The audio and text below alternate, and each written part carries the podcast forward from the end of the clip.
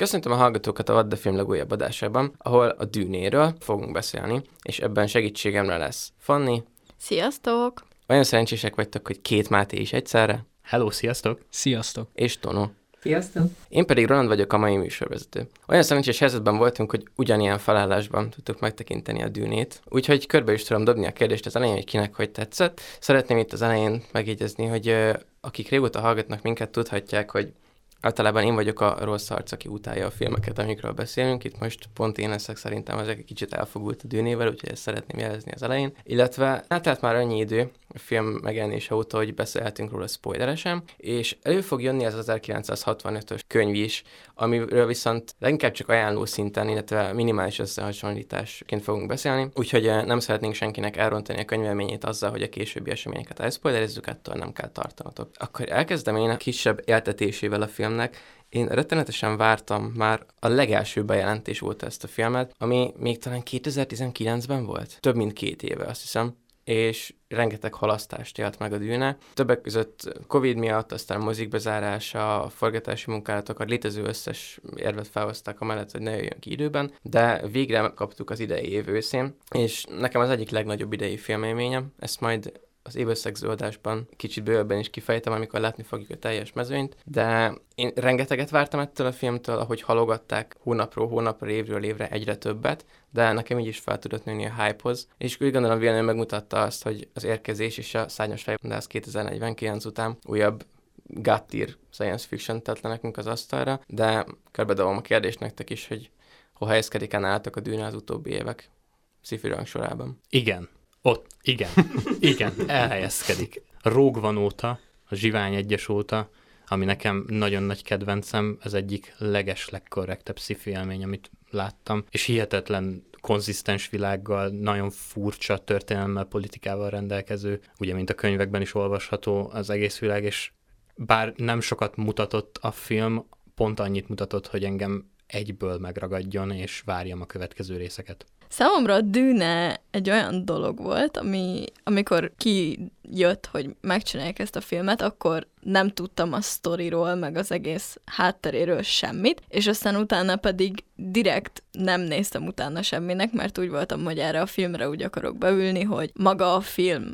varázsoljon el engem, ami valamilyen szinten meg is történt, mert abszolút azt gondoltam már az első negyed órá után a filmről, hogy brutálisan jól belevisz ebbe a világba, és talán ez is a, a legerősebb jellemzője, ami nekem nagyon-nagyon tetszett. Én egyébként alapból is szeretem az ilyen történeteket, úgyhogy alapvetően maga a történet is magával ragadott, de elsősorban szerintem ez a, a hangulatteremtés és maga a vizuál volt az, ami számomra nagyon kiemelkedő volt. Én ugyanazt tudom elmondani, mint amit általában szoktam, hogy én semmit nem tudtam erről a filmről. Amikor kijött, akkor tudtam, hogy ez valami jelentős dolog, illetve hallottam korábban arról, hogy van ez a dűne, de nem tudtam konkrétan mi az, és igazából hasonlóképp ültem be a moziba én is, mint Fanni. Direkt próbáltam így nem felépíteni ezt a hype-ot, hogy, hogy így a film tudja megadni nekem azt, amit élvezni fogok, és ne, ne, ne csak a hype miatt tetszen vagy ne tetszen, és azt hiszem, hogy a mozi élmény után közvetlenül egy kicsit úgy éreztem, hogy, hogy nem kaptam eleget,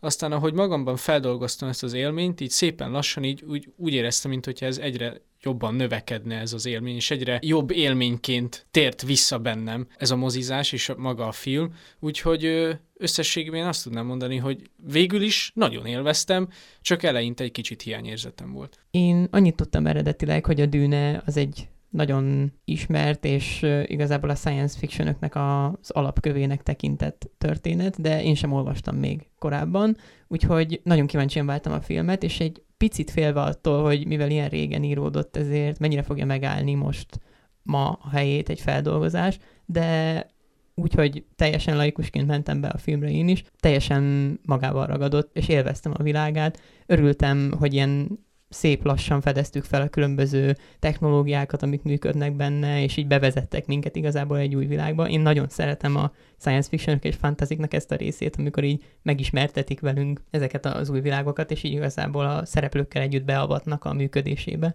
Úgyhogy szerintem egy kimondottan jó első film volt. És ha már említetted, Tanú, hogy most így csak egy világbevezető fejezetet kaptunk ebből a hatalmas szágából, ugye, aki esetleg nem ismerné a könyveket, hat könyvben át íval a Dűne sztoria, és ezek csak az eredeti sztori. Ugye Frank Herbert, az író, a hatodik könyv után sajnos elhunyt, ezért a hetedik, nyolcadik könyvet már a fia és egy társíró fejezte be. Ezeket a fandom nem feltétlenül tekinti kánonnak, de hivatalosan a 7-8 a sztori lezárása. Nem tudjuk, hogy mennyit tervez megvalósítani ebből a vízióból jönővel a stúdió, de egyelőre annyi biztos, ami már be is lett jelentve, hogy az első rész második fele mindenképpen el fog készülni, és remélhetőleg 2023-ban meg is kapjuk. És Mátéval beszéltük ezt a mozi után közvetlenül, hogy egy kicsit úgy érezte, hogy csak most indul be a sztori, és hogy ez neked kisebb negatívum volt. Ezt kifejte kicsit bővebben, hogy ez miért zavar?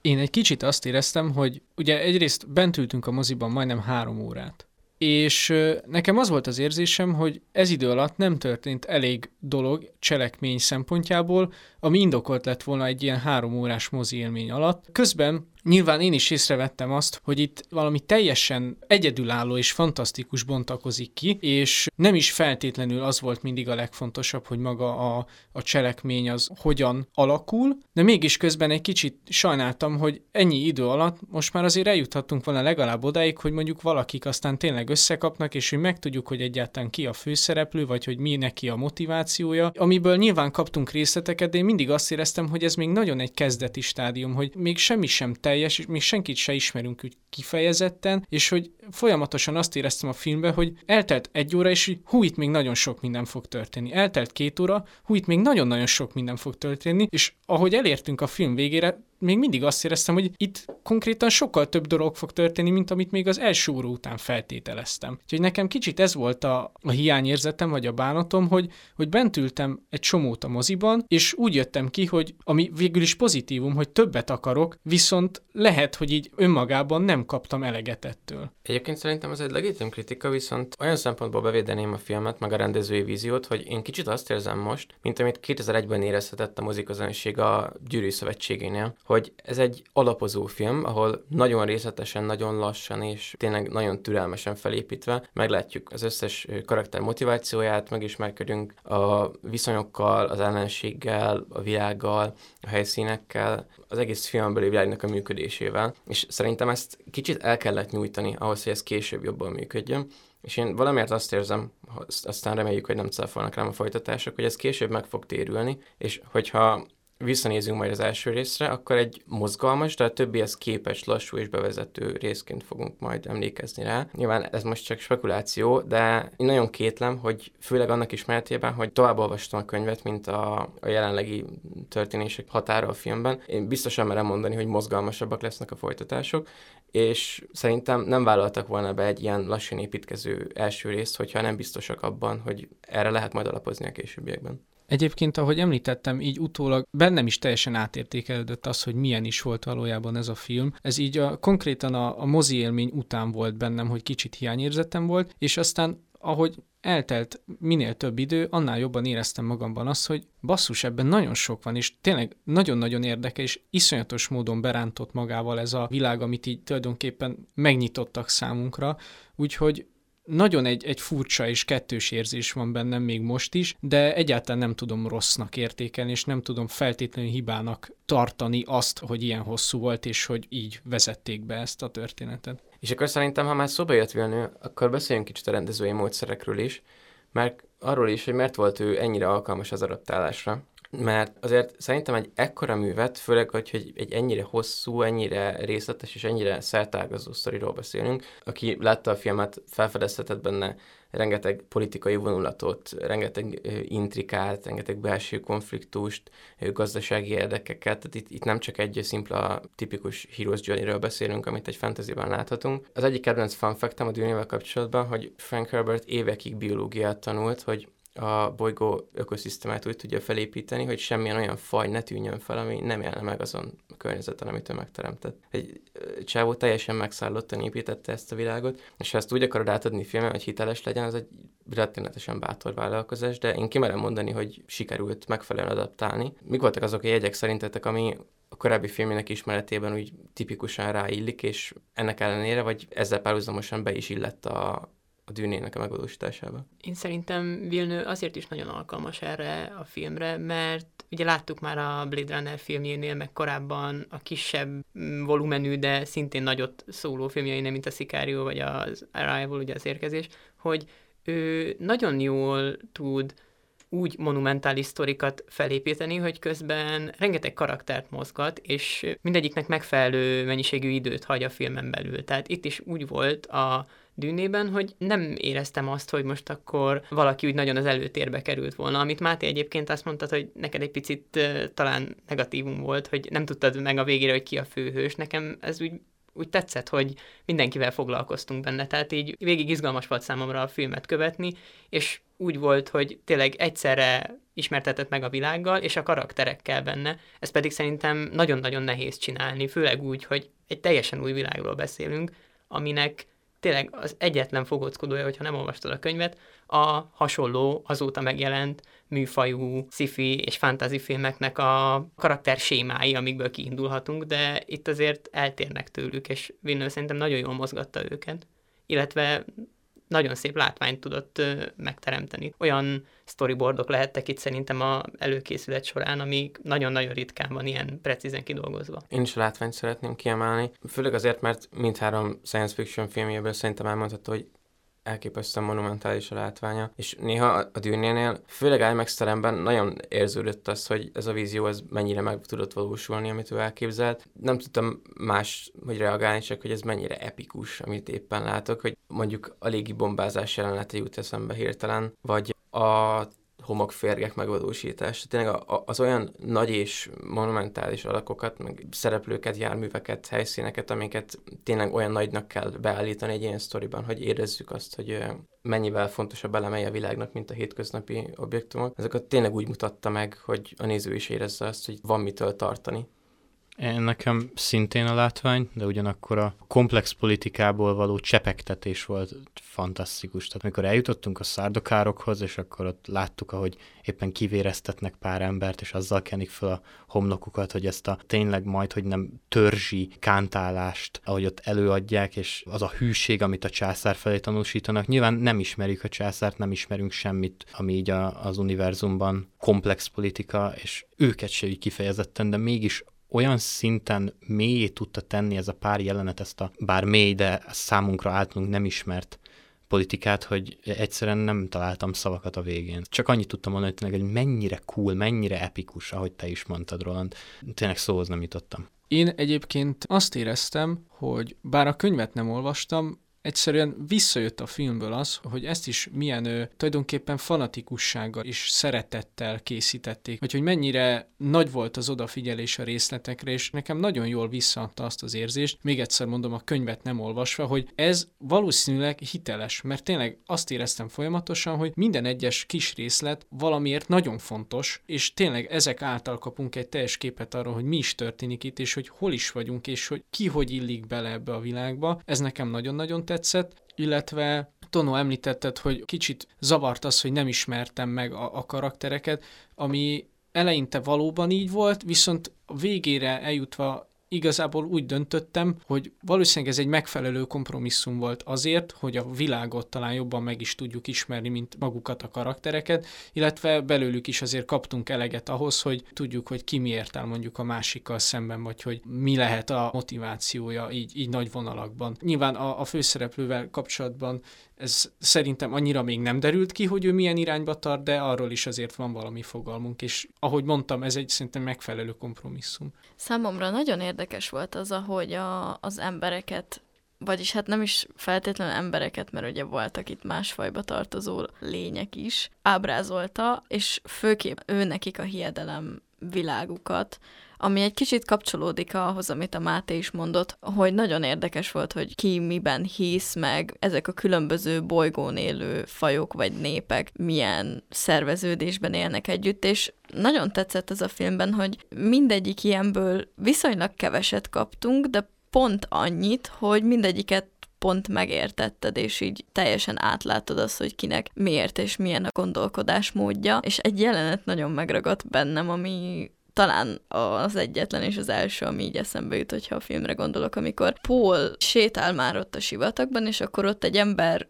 öntözi a fákat, és mondja, hogy minden fának a, a napi öntözése az tíz embernek a napi vízadagja, és ez olyan megrendítő volt számomra, hogy mennyire durva, hogy ott a sivatagban egy, egy random faj életéért emberek a saját életükhöz szükséges vízadagjukat feláldozzák, és ez is egy olyan szép, ilyen apró részlet volt, ami nagyon tetszett benne. Nekem nagyon tetszett, emellett az is, hogy tényleg hogyan viszonyulnak a bolygón a vízhez, és hogy mennyire nagy értéknek tartják, és ugye ott volt ez a kicsit hirtelen komikus, de aztán utána komolyá váló jelenet, amikor ugye a Stilgár odaköp az asztalra, és először ugye sértésnek veszik a többiek, aztán de kioktatja őket a Duncan Idaho karaktere, Jason Momoa által játszott karaktere, hogy ez náluk a tiszteletnek a jelme, hogy a testen nedvét ajánlotta fel nekik. Én amúgy kiemelném még a homokférgeket is, mert talán szerintem az egyik legjobb eleme volt a filmnek az, ahogy bánt velük, hogy sokáig igazából csak a testük tetejét láttuk, vagy hallottuk róluk a legendákat, aztán amikor megjelentek, akkor mindig valamilyen hatalmas feszültség övezte a jelenlétüket, és nagyon szeretem ezt a fantasyekben, meg a science fictionokban, amikor van egy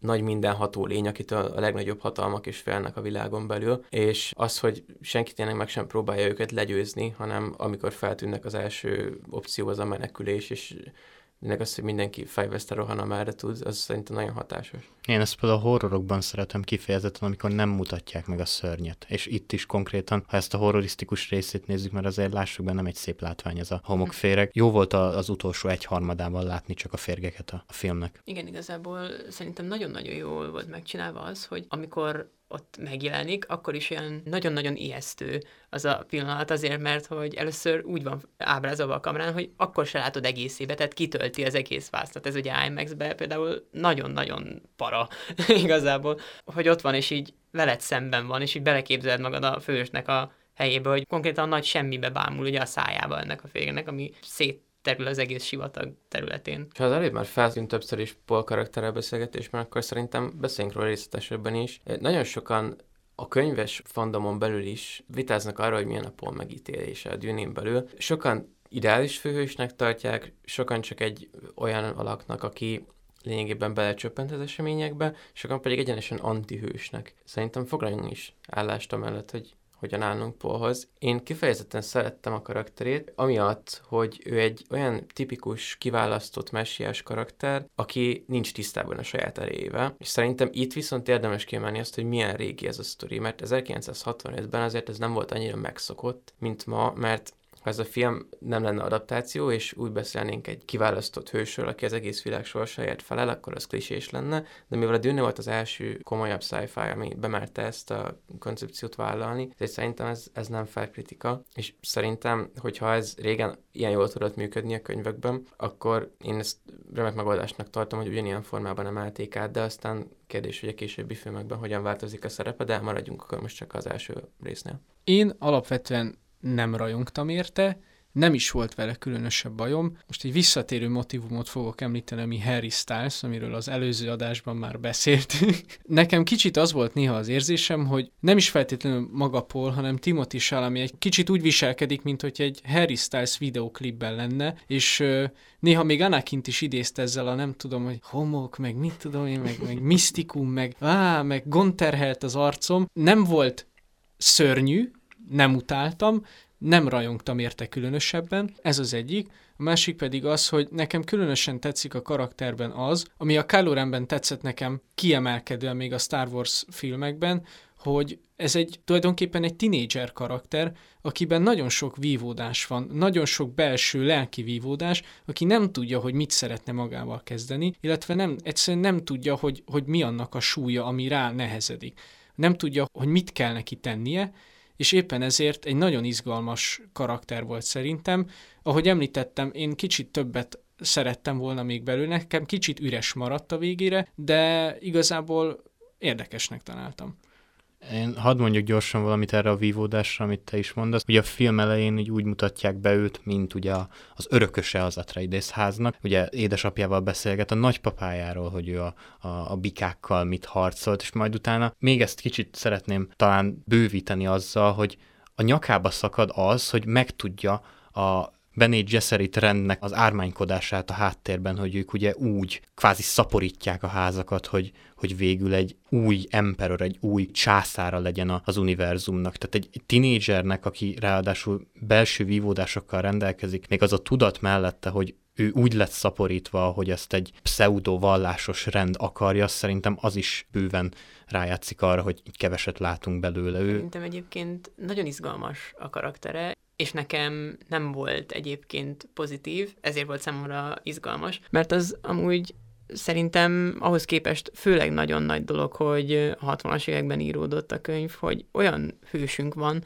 aki nem csak hogy bizonytalan benne, hanem konkrétan a filmnek a nagy részében ő ezt így megtagadja, és úgy van kezelve ez az egész, hogy még a Bene Gesseriten belül is vita van arról, hogy tényleg ő a kiválasztott, és inkább az van, hogy ezt így megkonstruálták körülötte, és ő ezt sokszor szóvá is teszi a film során, hogy itt most engem azért imádnak ennyire ezen a bolygón, mert ti századokon kb. keresztül elhintettétek ennek a legendáját, az én legendámat itt, és akkor ez gyakorlatilag egy ilyen, hát egy, egy ilyen kamumessiás történet, és a film végén én úgy éreztem, hogy ő azért áll végül bele ebbe, hogy oké, okay, én vagyok a messiás, és ezt úgy mondja is, mert szeretne egy hadsereget, akivel meg tudja bosszulni, amit a Harkonnenek az apjával és a házával tettek. Ez most neki a lehetősége, hogy embereket állítson maga mellé, tehát ő inkább kihasználja végül ezt a mítoszt, és nem elfogadja, hogy ő tényleg az.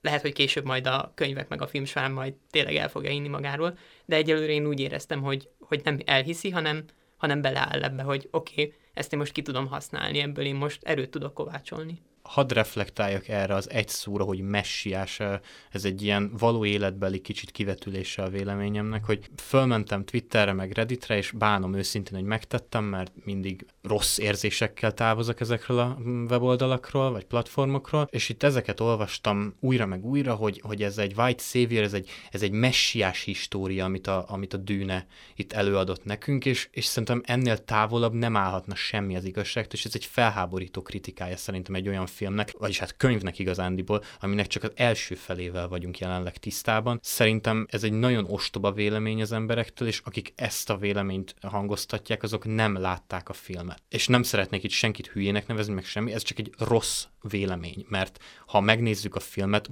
pont, hogy nem egy white savior storyról beszélgetünk, hanem egy hősi felemelésről, egy társadalmi réteg, egy lenézett társadalmi réteg, aki izolálta magát a világból, annak egy, egy felemelése azzal, hogy az ő kultúrájuknak egy elsajátítása történik. És ez engem igazán bántott többször is, amikor olvastam. Nem bántott, inkább csak felhúztam magam kicsit rajta, hogy két külön filmet láttunk esetleg, vagy hogy születhettek ilyen kritikák, bár nem vagyok meglepve őszintén, hogy ez is megtörtént, csak időről időre, tényleg percről percre, óráról órára rá tudok cáfolni, sőt a rendező maga is rá tudott cáfolni arra, hogy ez így volna vagy sem. Egyébként szerintem ezek a kritikák maga a könyvvel szemben is felszoktak merülni, és akik meg jobban ismerik, behatóbban ismerik a dűne történetét, azok általában meg pont a másik oldalt szokták képviselni, hogy nem hogy white savior narratíva, hanem konkrétan inkább ennek a kritikája, ennek a narratívának a kritikája van bemutatva a Polnak a karakterén keresztül, aki tényleg igazából még nem tudjuk, hogy most így mennyire manipulálja ezeket, viszont a film során azzal már most is találkoztunk, hogy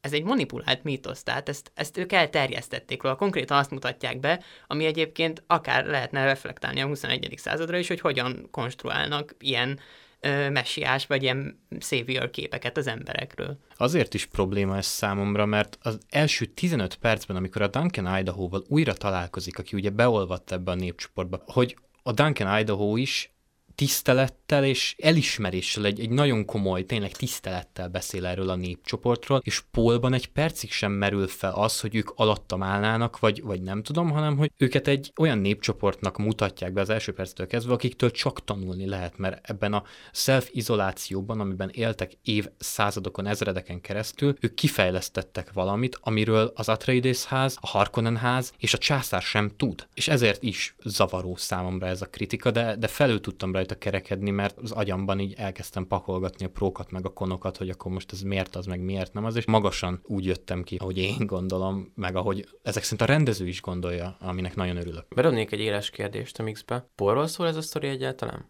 Nem. Szerintem sem. Szerintem sem. Én ezért is érzem ezt. Tehát nem tudtuk eldönteni az első perctől kezdve, amikor ide leültünk a stúdióban, hogy most ki a főhős. Mert nyilván Paul a főhős, mint írott főhős, de nem róla szól a film. Nem róla szól az univerzum.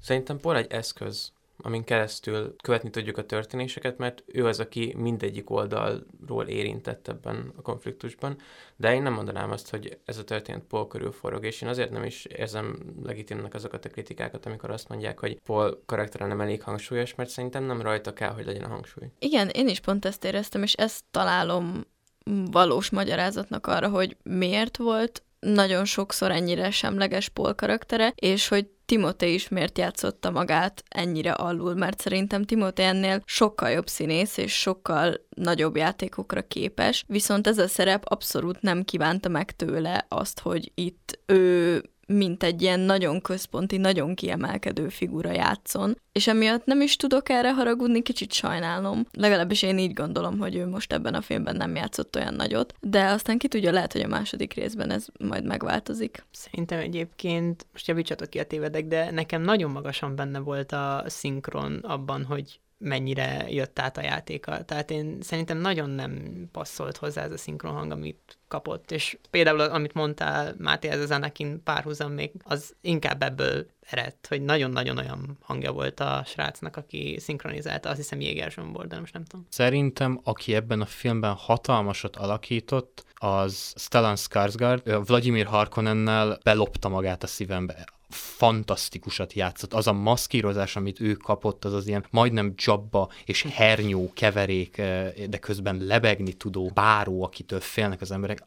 Hú, hát nem volt kellemes az aurája. Mondjuk tegyük hozzá, hogy azért hálás szerep is ilyen főrohadék karaktereket nagyon-nagyon kellemes eljátszani, tehát szerintem színészeknek is a legfőbb vágya ilyeneket kapni. Akkor szerintem beszéljünk a többi karakterről is, ha már polt kiveséztük és feljött a báró. Van olyan karakter, akiből többet láttatok volna? Én szeretném az NDL karakterét kiemelni, mert aztán a legnagyobb hoax a film történelemben, hogy a Dune trailerében többet szerepel Zendaya, mint a konkrét filmben. Szerintem nem túlzás azt mondani, hogy talán 6 perc van, amikor ő a vásznon van. Pont kérdezni is akartam, hogy van valami közös konszenzus, hogy 8 percig van benne a filmben, vagy lehet, hogy 6, de hogy de nem túlzunk, tényleg így ennyi a három órából, ami azért ez nem sok. Igen, ezt most, ezt most nem mémből dobtam be ezt a számot, tényleg ennyinek érződött, és néhány percet van csak a vásznon. Szerintem az utolsó 20 percig csak látomásokban látjuk egy-egy jelenetre, aztán amikor meg is jelenik, akkor ez tényleg csak az utolsó jelenet. Jó, mondjuk azt szeretném hozzátenni, hogy valószínűleg egy része már kész volt a második filmnek, és azért dobálták így ezt be. Tehát hiszem, volt egy-két olyan látomás jelenet, meg egy-kettő más ilyen vízió, ami benne lesz a másodikban, ami tényleg meg fog valósulni, és szerintem ezek ilyen előrevetítései voltak. Sőt, nem biztos, nem vagyok benne biztos, don't quote me on that, de hogy szerintem a trailerben is vannak olyan jelenetek, amik a másodikban fognak szerepelni, és ebben most nem szerepeltek. Szóval szerintem ez így egy ilyen világépítés és trilógia, vagy, vagy antológia építési szerepet játszott, hogy a trailerbe sokat raktak. Szerintem is, és nem bírálni akarom ezzel a megoldást, csak igazából meg tudom érteni azokat, akik esetleg Zendél miatt várták ezt a filmet, aztán kicsit csalódottan jöttek ki, mert lényegében tényleg az egyik legfontosabb karakternek van beállítva promo alapján, és végül a jelentősége megvan a karakterének, csak alig láttunk belőle, aztán valószínűleg a második felében a sztorinak már lényegében központi karaktert fog játszani, de én belőle szerettem volna többet látni. Ez valószínűleg... Bocsi, de foglalt. Jó, nyilván Zendélyában mindenki mindig szeretne többet látni, de itt ez halmozottan igaz volt. Illetve akit én még kicsi furcsának tartottam, legalábbis a, a filmes változatban, az Lady Jessica volt, mert mint ami a könyvben, egy sokkal szimpatikusabb karakter, mint amilyenek itt beállították, és ő egy borderline gonosztevőként van szerintem ábrázolva a filmben. Lehet túlzok kicsit, de nekem az, hogy ő ennyire része volt az ármánykodásnak, illetve hogy a Bene Gesserit rendnek ő ilyen fontos szereplője, az szerintem egyértelműen negatív képet fest róla a filmben, miközben a, a könyvben az egyik legszimpatikusabb karakter szerintem. Igen, egyébként erről még úgy is beszélünk majd picit később, hogy könyv-film párhuzamok, de úgy, hogy később olvastam valamennyit a könyvből, úgy kiütköztek olyan hibák, amivel most picit magam ellen beszélek, mert az elején dicsértem, hogy Villeneuve milyen jól zsonglőködik a karakterek között, és a filmen belül ez egyébként tényleg jó is volt, viszont nyilván ez egy két és fél órás film, így is nagyon ki volt húzva a játékideje, és voltak dolgok, amik nem fértek bele, és sajnos például ez Paul apjánál is, Léton karakterén, és Lady Jessica-nál is érződött,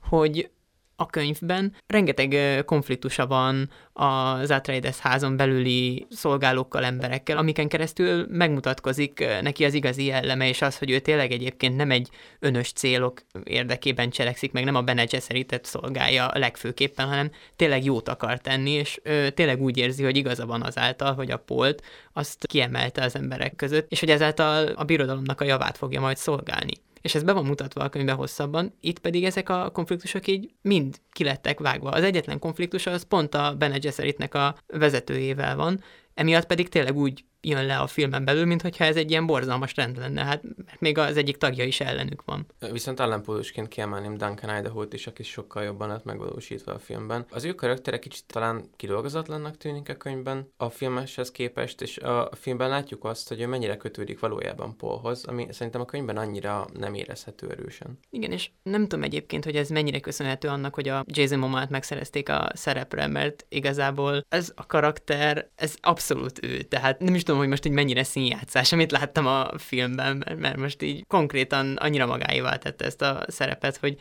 én csak őt láttam benne, és ezt nem negatívunként mondom, hanem nagyon-nagyon illet rá ez a szerep, és tök jó volt a kapcsolat a Póllal, amit itt bemutattak. Én még annyit szeretnék a karakterekhez hozzátenni, hogy bár nem láttunk sokat az univerzumnak a szabályaiból, de annyi észrevehető volt, hogy nincsenek számítógépek. Ezt ugye hangoztatja is a könyv is, bár nem olvastam, a wiki is, ugye Dűne wiki, és mindenki, aki erről bármiféle véleményt ír, hogy, hogy itt nincsenek robotok, nincs AI, nincs számítógép, és nekem két kedvenc jelenetem, amikor a két mentat, ugye a David Dastmalchian által alakított Peter de Vies, vagy ne, nem tudok hollandul, semmilyen hollandhoz hasonlót nem tudok kiejteni, sajnálom, és a Tufir Havat, hogy hogy számolnak, így hátragördítik a szemüket, és konkrétan egy személyi számítógépként, egy ilyen archívumként működnek. Számomra ez egy annyira fantasztikus jelenet volt mindkét vagy mindhárom alkalom, amikor feltűnt, hogy csak így néztem, hogy ez itt mi? Ez itt mi? Mit, mi történik? Mi az Isten folyik itt? Majd aztán megnéztem ugye a, a Wikinén is, és,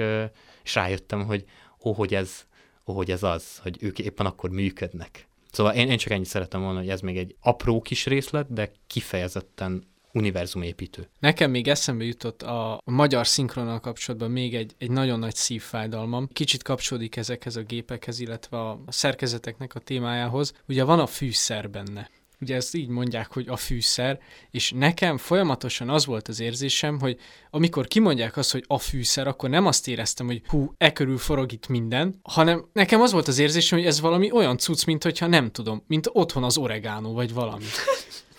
Egyszerűen nem tudtam komolyan venni azt, amikor azt mondták, hogy hú, hát a fűszer, meg az, oké, okay, a fűszer, és értem, hogy ez angolul is így van, és értem, hogy ez tökéletes fordítás, de valahogy ezen keresztül nekem annyira nem tudott átjönni ennek a monumentalitása, meg a fontossága, hogy nem tudom, nagyon furcsa érzés volt nekem. Jó, hát ezek egyébként az eredeti könyvnek a fordításából meglévő dolgok, de ugyanígy, amikor megemlítik a fürkészvadászt, akkor is egy pillanatra így, így feltágult a szemem, hogy jó, na, az a kis... A szitakötőt? Igen, ja, a kis szitakötő fürkészvadász, mondom, jó, oké, okay rendben, és, és azóta olvastam, és a könyvben is így volt, szóval ezekhez tartaniuk kellett magukat. Igen, de támadva is az angol verziót is, bevédjem a magyar, a Spice se hangzik jobban. Maga az egész elnevezése annak az anyagnak. De Mondjuk furcsa ez, mert nem tudom, mennyire vagytok otthon, mondjuk az új sötét anyagaiban. Ott is ugye van ez a minden fölött álló anyagot meg pornak hívják, szóval sehogy nem lehet ezeket komolyan venni szerintem. Szóval nehéz ennek olyan tényleg monumentális nevet választani, ami úgy hiteles is. És meg is adja neki azt a jelentést, amit társítani kell hozzá egy ilyen nagy sztoriban. Nem tudom, hogyan lehetne elnevezni, hogy hatásosabb legyen. Igen, én se tudom, meg tényleg nem a fordításnak a hibája, azt hiszem, csak, csak egyszerűen úgy annyira furcsa volt számomra, de akkor ezek szerint nem csak én éreztem ezt, vagy nem tudom, hogy... Ja, nem, ezt, ezt én is teljesen érzem, csak hogy nem csak a magyar miatt, hanem eleve szerintem a Spice is furcsán hangzik nagyon. Hadályok bele, én nem érzem. Én, én elfogadtam ezt a szabályrendszert. Sok filmnél nem fogadom el a szabályrendszereket, meg az univerzum által épített dolgokat, de itt, itt speciál simán meg tudtam érteni. Csak első öt percben kicsit furcsáltam mondván, hogy jaj, hát a, a Spice működtet mindent, a fűszer működtet mindent ebben az univerzumban, mondom, hát ez valami akkor komoly drog vagy, vagy nem tudom, és akkor végül megértettem, hogy ja igen, ez akkor a, a, az űrutazásnak a, az egyik alapfeltétele. Szóval onnantól, hogy ezt megtudtam, hogy azokon a hatalmas térgeometriai alakokon hogyan jönnek keresztül a hajók teleportálással, onnantól simán elfogadtam Bocs. mindent, és nem volt nevetséges számomra. A rendszert azt én is elfogadom, tehát nekem ezzel nincs bajom, csak az elnevezés volt. Ja, nem, csak mondom, olyan... igen, értem, amit mondasz, csak hogy nekem nem volt baj az elnevezéssel sem amint a rendszert megértettem, ha ez érthető. Ja. Én ehhez hozzátenném, és ezt én szoktam úgy érezni, hogy nagyon szokott zavarni őszintén, és itt is ez zavart egyedül, hogy az ilyen nagy epikus fantasy sci-fi sztorik, azok rengetegszer mostanában, ez egy ilyen az utóbbi tíz éve bejött eh, hollywoodi dolog, úgy kezdődnek, hogy ahelyett, hogy elkezdődne, és megmutatnák nekünk a világon belül, hogy hogy van, az egyik karakter elkezdi narrálni, és egy ilyen pár alapvető információt így elmond. És itt is úgy volt, hogy a Csaninak a karaktere mondja az elején, hogy mi van a fűszelmek, hogy hát igen, és itt voltak a Harkonnek, de most elmennek, és jönnek majd az Atreidesek, és nem tudjuk, hogy vajon mi fog történni. És így ez nekem nem kéne az elejére, tehát ez, ez benne van a sztoriban, anélkül is, hogy ezt az elején elmondták volna, erre én rá fogok kapcsolódni, úgyhogy tehát nem kell ennyire hülyének nézni a nézőt. De ezt nem is neked szólt, hanem a kevésbé attentív embernek, aki mondjuk nem is érdeklődik a könyv iránt. Ő csak egy casual mozi élményt szeretne. Szerintem ez azoknak Igen, szólt. de ez kiderül a beszélgetésekben is, hogy mi a szituáció. Tehát utána beszélgetnek arról az Atreideszek is, hogy most kimentek a Harkonnenek, és ez van. Tehát nem, nem igényli igazából. Ez most számodra elképesztően elképzelhetetlen lesz, de vannak olyan emberek, akik úgy ülnek be a moziba, hogy közben telefonoznak is, meg többet fókuszálnak a kajára, a beszélgetésre. Tehát én nem vagyok vagyok ilyen speciál szerencsére, de ismerek ilyen embert, aki így operál. Nincs ezzel semmi probléma, csak teljesen más élmény. Azért mondom, hogy ez egy még casualabb a casualnél élmény, amit ők szeretnének, és nekik ez így, így megfelel. Most arról a két illetőről beszélek, akiket nem fogok nevén nevezni nyilvánvalóan, de ismerem őket. Tehát nekik speciál szólhatott. Nem mondom, hogy nekik szól, szólhatott. Én sem szeretem ezt a megoldást, de szerintem az elején szolidan belefér. Most megint egy gyűrűk urával fogok példálozni, de szerintem a gyűrű szövetség elején az a 10 perces bevezetés, amikor az egész addigi történésnek a mitológiáját elmagyarázzák nekünk a bevezetőben, hogy belehelyezkedjünk a világba, tudjuk, hogy itt tart most a történelem, itt tart most a profécia, és innen megyünk tovább. Szerintem, hogyha később nem megy tovább ez az erőltetett narráció, akkor úgyhogy bedobjon a, a mixbe az elején, ez szerintem korrekt megoldás. És lezárás zárásképpen még érdemes szerintem kikarandozni kicsit a könyvek teljes szagájával kapcsolatban, afelé, hogy hogyan lehet ezt filmre vinni. Mert ugye, ahogy említettük, egy 6 vagy 8 értelmezés kérdés részes könyvsorozatról beszélünk, és nagyon komoly eltérések vannak a könyvek történéseiben a között, hogy kik vannak a középpontban, és milyen korban járunk, és mindenféle spoiler nélkül, de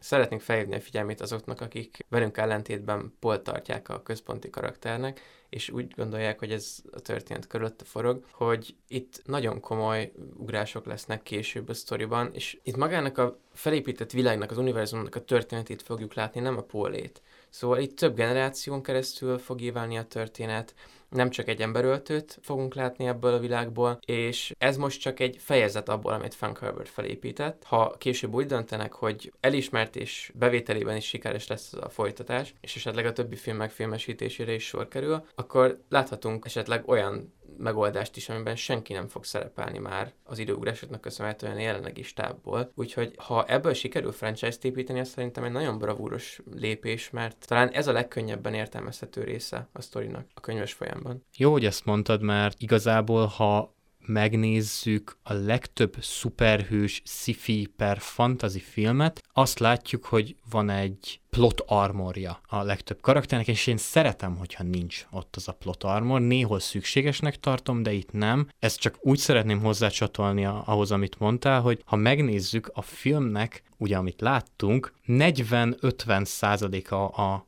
a húzó neveknek, a főhős karaktereknek már elpusztult. Már vagy, vagy kilátástalan sorsa. Tehát itt bármi őszintén lehetséges, hogy megtörténjen. Tehát Frank Herbert vagyis hát az ő írománya nem fél feláldozni karaktereket, és én ezt szeretem, és ettől válik szerintem ez az univerzum majd későbbiekben kifejezetten komplexé, bár most is látjuk a komplexitását. Csak hogy ö, egy példát átemeljünk abból, hogy ez a világ ö, milyen léptekben építkezik, csak a negyedik könyvben látjuk először megjelenni azt a császárt, aki már az első órájában a filmnek megjelenik, mint egy mitikus figura, aki uralkodik a világ fölött. És szerintem ez egy bátor megoldás, hogy olyan lassan épített fel a mitológiádat, hogy könyveken át a nagy főgonosz karaktere meg sem jelenik. Visszatérek megint akkor a nem látjuk a főgonosz karakterét dologra. Szerintem ez egy jó dolog, hogy egy ilyen sejtelmessé teszi a karakterét, meg a kilétét ennek az embernek. Plusz ugye egy hatalmas hierarchiai differencia van itt az emberek között. Bár házak vezetőiről van szó, hierarchia beli különbség is van. Tehát látjuk az Atreides háznak, meg a Harkonnen háznak a vezetőit, de ők csak kicsi sakbábúk az univerzumnak a játszmájában. Ezért is örülök annak, hogy csak elhintették a császár karakterét. És szerintem ez adja az egész világnak talán a legizgalmasabb tényezőjét, hogy bárki feláldozható, mindenki csak egy, hadd idézzem akkor sakbábú, és látjuk azt, hogy már a, a Bene Gesseritnél, a Bárónál, a homokférgeknél, a császárnál mind látjuk, hogy itt vannak nagyobb figurák, akiket még nem kell látnunk, még nem tartunk ott a sztoriban, még ezt a szeletét meg kell ismernünk a világnak, hogy aztán szintet tudjon lépni, és szerintem ez már most is sejtelmes, viszont ha tényleg megélünk három-négy filmet, és visszatekintünk arra, hogy honnan jutottunk el oda, mikor már ténylegesen megjelennek ezek a nagyobb karakterek, akkor lesz igazán hatásos, hogy ez így épült fel. Igen, abszolút egyetértek, és én örülök ennek, nagyon örülök ennek, mert nagyon-nagyon sok olyan filmet tapasztalok, ami el van sietve. Több nagyon nagy potenciálra rendelkező film is azt a sorsot kapja meg a végére, hogy beleköpnek akár a stúdiónál, vagy, vagy nem tudom, egy véget, egy egy korrekciót, ami nem az alkotótól jött, és bár itt ugye Villenő nem az alkotó, hanem egy adaptáló személy, de örülök, hogy nem hajlandó elsietni, mert nem lesz az a csúfos sorsa, mint egyes általam szeretni vélt per próbált film. És szerintem mindannyian megegyezhetünk abban, hogy jó döntés volt végül is kettészedni ezt a filmet, ugyanis hivatalosan Part 1-ként jelent meg a dűne, és jelenlegi felállás szerint 2023-ban, ez már hivatalos infó, megkapjuk a folytatást, aztán ha a legutóbbi forgatókönyv megismétlődik, akkor ez 2026-ban mozikba is kerül, addig megpróbáljuk türelmesen kivárni, és eh, én mindenkinek javasolnám egyébként, szerintem Tonóval egyetértünk ebben, hogy aki többet szeretne ebből a világba, az nyugodtan fogjon bele a könyvbe, ugyanis van annyira különböző a két élmény hogy mást és többet is nyújtson. Én ezt az álláspontot támogatom, mert én nagy Harry Potter könyvrajongó vagyok, bár nem szeretem a filmeket, mert nekem a könyv többet adott, mint a film, és emiatt bolykottáltam, bár gyerekes dolog, mert nem tudom, hogy milyen a 6-7-8, sőt az 5 sem, de igen, tehát teljesen más élményt nyújt a kettő valószínűleg, és én jövő hónapban fogom elkezdeni az egyet, szóval kiváló lesz. Nekem egy olyan kérdésem van. Sokan azt mondják, hogy a könyv egyébként, ez nem ma a történetnek a kritikája, de hogy a könyv olvashatatlan. Hogy nagyon nehezen olvasható, nagyon vontatott és, és túl sok információt összesűrít, viszont nyilván a maga az univerzum, meg, meg a történet az rohadt érdekes, csak hogy ilyen nehezen befogadható. Ez igaz? Szerintem annyi, hogy az emberek nem szeretnek már olvasni, de amúgy... Aztán leírom egy komplex, nagyon komplex, de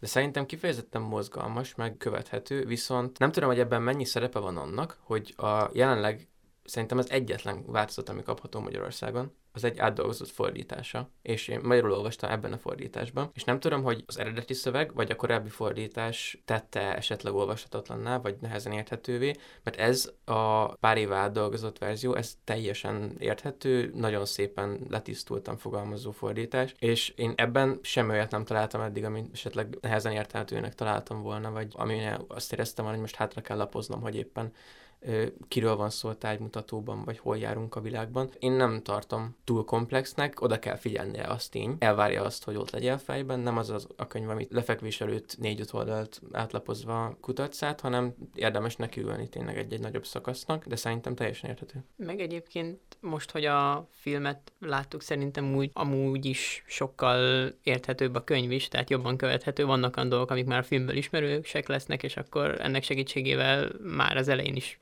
gyorsabban és könnyebben olvasod, aztán utána belerázódik az ember.